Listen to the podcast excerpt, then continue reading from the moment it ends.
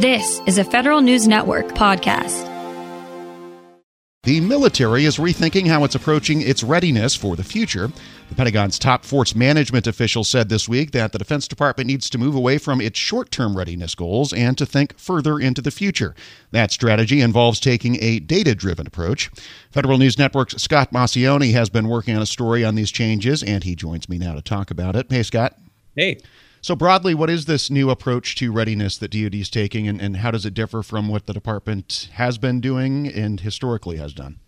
So this is a shift away from short-term term goals. You always hear about how the military wants to be available to fight tonight. Well, they still want to do that, but they also want a shift towards strategy and toward long-term goals. Uh, so what they want to do is focus more on capabilities and not as much on capacity. They want to uh, have a long-term strategic vision, and that could really mean anything from climate change to uh, dealing with different water resources around the world to readiness in different environments. They really just want to have a plan for everything. And as you know, the Defense Department, uh, if there's anyone that likes to plan, it's the military for sure. Now, the Assistant Secretary of Defense for Readiness and Force Management, Sean Skelly, spoke about this uh, earlier this week. The Department of Defense is at an inflection point with an opportunity to capitalize on momentum and drive a shift towards strategic readiness, where data-driven modeling and predictive analytics can more fully inform the senior leaders of the risks and trade-offs to near and long-term readiness that's inherent in decision-making. Operationalizing strategic readiness can't be limited to a conceptual shift of how the department views the readiness of our forces. We must incorporate our data-driven assessments of strategic readiness into the department's existing strategy, planning, and resourcing processes.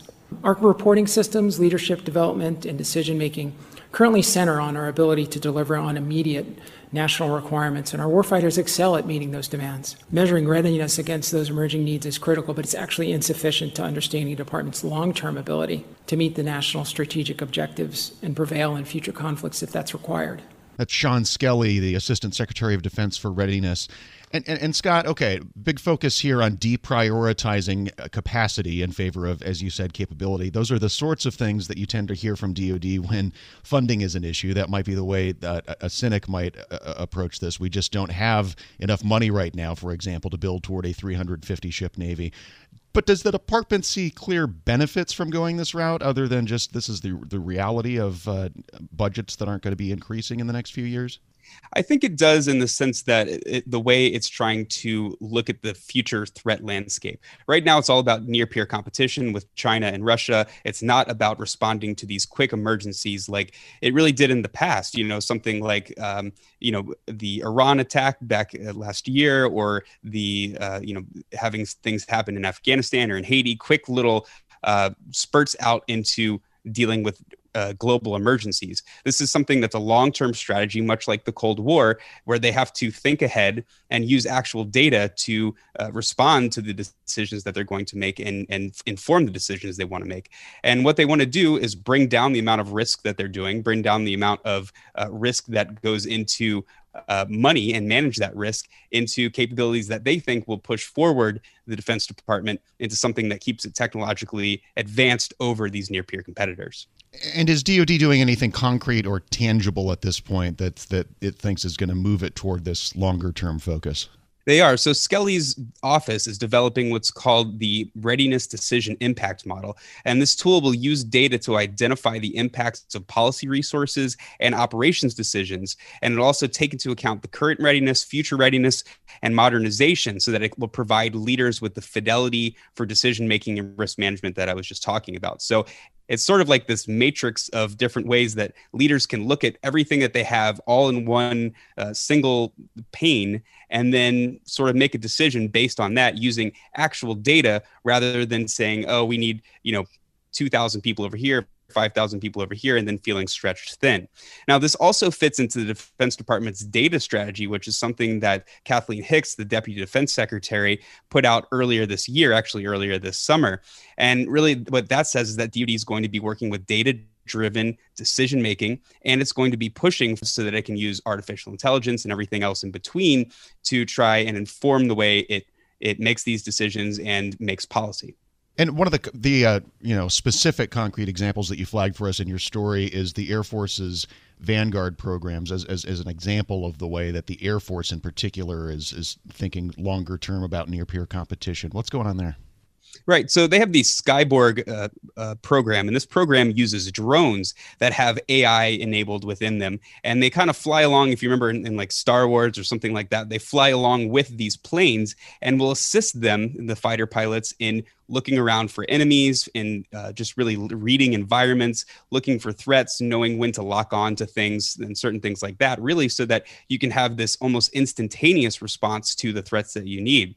The uh, Air Force at this point has created two follow-on contracts uh, worth about twenty million dollars or up to twenty million dollars that will continue testing and prototyping really into twenty twenty-three. This is a big move for the Vanguard programs because they're becoming something like a tech uh, program of record.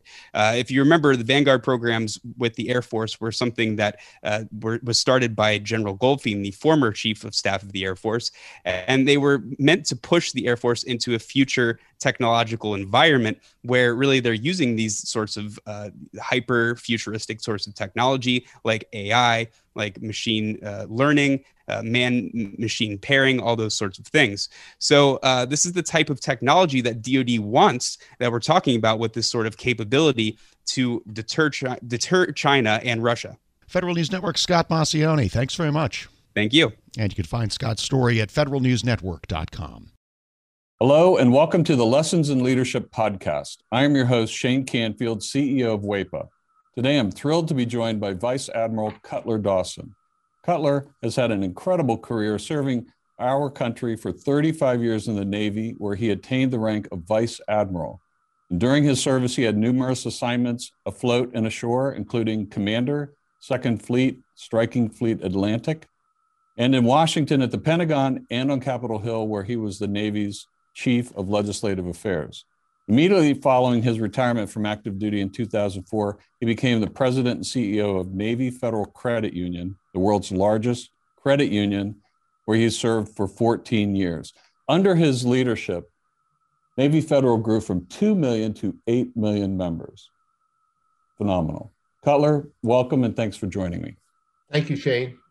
You've had a fascinating career across both military and the private sector. Can you tell us a little bit more about your background and your professional journey? Well, I started out at the Naval Academy where I graduated in nineteen seventy. And then, as you mentioned, spent thirty-five years in the Navy um, with uh, six actual, actual uh, afloat commands. Uh, the first one was when I was twenty-seven years old. Uh, I didn't know enough to be scared of anything, and it was uh, probably one of the highlights of my career. Uh, and then after I retired after thirty-five years, I went to uh, work at Navy Federal Credit Union as the C E O, where I spent my next fourteen years. Um, I'm I'm currently retired and enjoying life, and um, it's been a great run for me.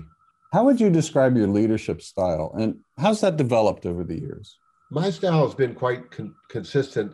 Um, I believe, and I've learned this in the Navy, that you have to go to the deck plates uh, to see what is going on. And you have to learn what your people do and how they do it so you can help them to be better at it and more efficient and more productive. Um, it's um, something that you need to do all the time. Um, I remember I used to tell folks that um, you don't want to retreat to your cabin. And what I mean by that is um, the longer you're in a position, the less you think you have to get out and about. But that should be the opposite. You should get out and about more because people change, situations change, and you've got to figure out a way to get to them and find out what they're doing and where, what you can do to help them. Uh, I. We'll talk a little bit more about your book, but I read it um, From Sea to the C-Suite. Fantastic read. You talk about the deck plates in that um, as well. I would encourage everyone to get a copy of this and read some more detail about going to the deck plates. Cutler, who was the most impactful leader in your life, and what quality did you admire about them? I had numerous while I was in the Navy, but uh, the quality that that I enjoyed the most was the leaders that got to know me as an individual. and that they cared about me. And I could tell that they cared about me.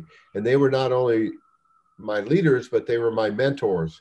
And um, I remember um, one particular one, Bill Schiffer, when I had my first assignment at the Pentagon. Um, I would go in to see him with my problem of the day. And I knew that he had numerous problems of his own, but he would stop and he would focus on me, and he would make me feel like I was the most important person in his world. Um, and I, I tried to do that um, throughout my career, but really it's about caring for your people.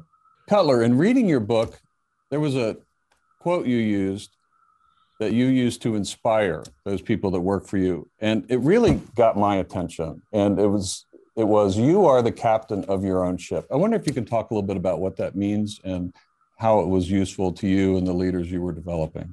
Uh, absolutely. Um, what I mean by captain of your own ship, when you are the captain of a ship, sometimes you're in the middle of the ocean and you don't have anybody to turn to to make decisions.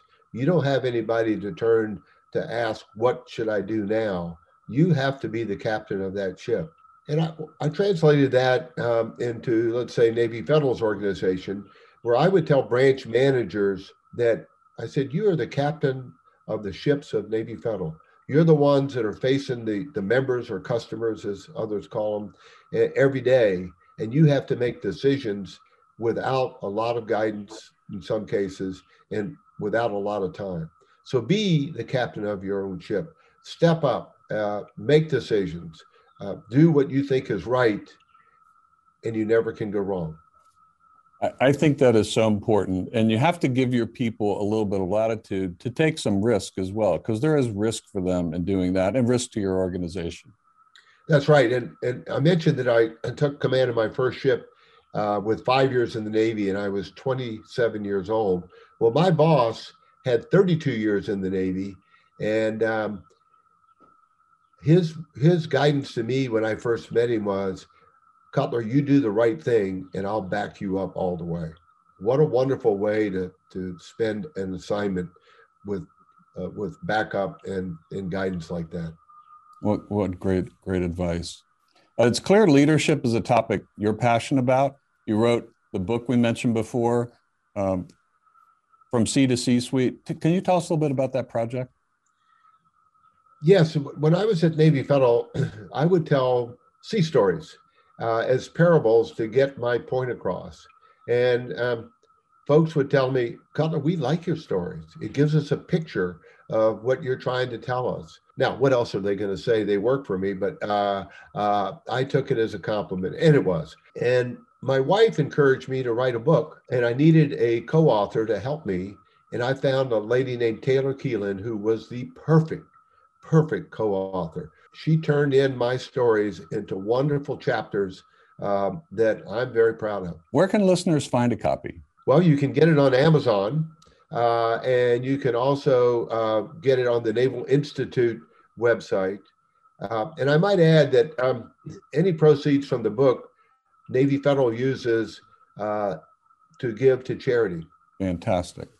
Cutler, thank you very much. Really enjoyed your time and your lessons and in leadership and sharing with us your life story. And, and uh, I've learned a lot, both from talking to you today and reading your book. And thank you very much for your time.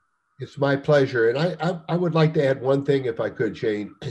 Um, during my assignments in Washington, D C, I gained the utmost respect for the civilians that work here every day. They're hardworking, they're dedicated, and they they have my eternal gratitude. Uh, I got to come and go from the Pentagon. They stayed every day and worked in Washington when I got to go out and um, enjoy being at sea. Perfect, thank you. Yeah, WAPA serves civilian federal employees, but your comment is well taken, because the interaction between the two is is continuous, it's nonstop, and it's critical. So uh, the career civil servants, as well as career military, uh, our country would not be where it is today without them. I totally agree. And, and I can tell you from the U S Navy standpoint, uh, we couldn't operate like we do without them being the backbone of what we do.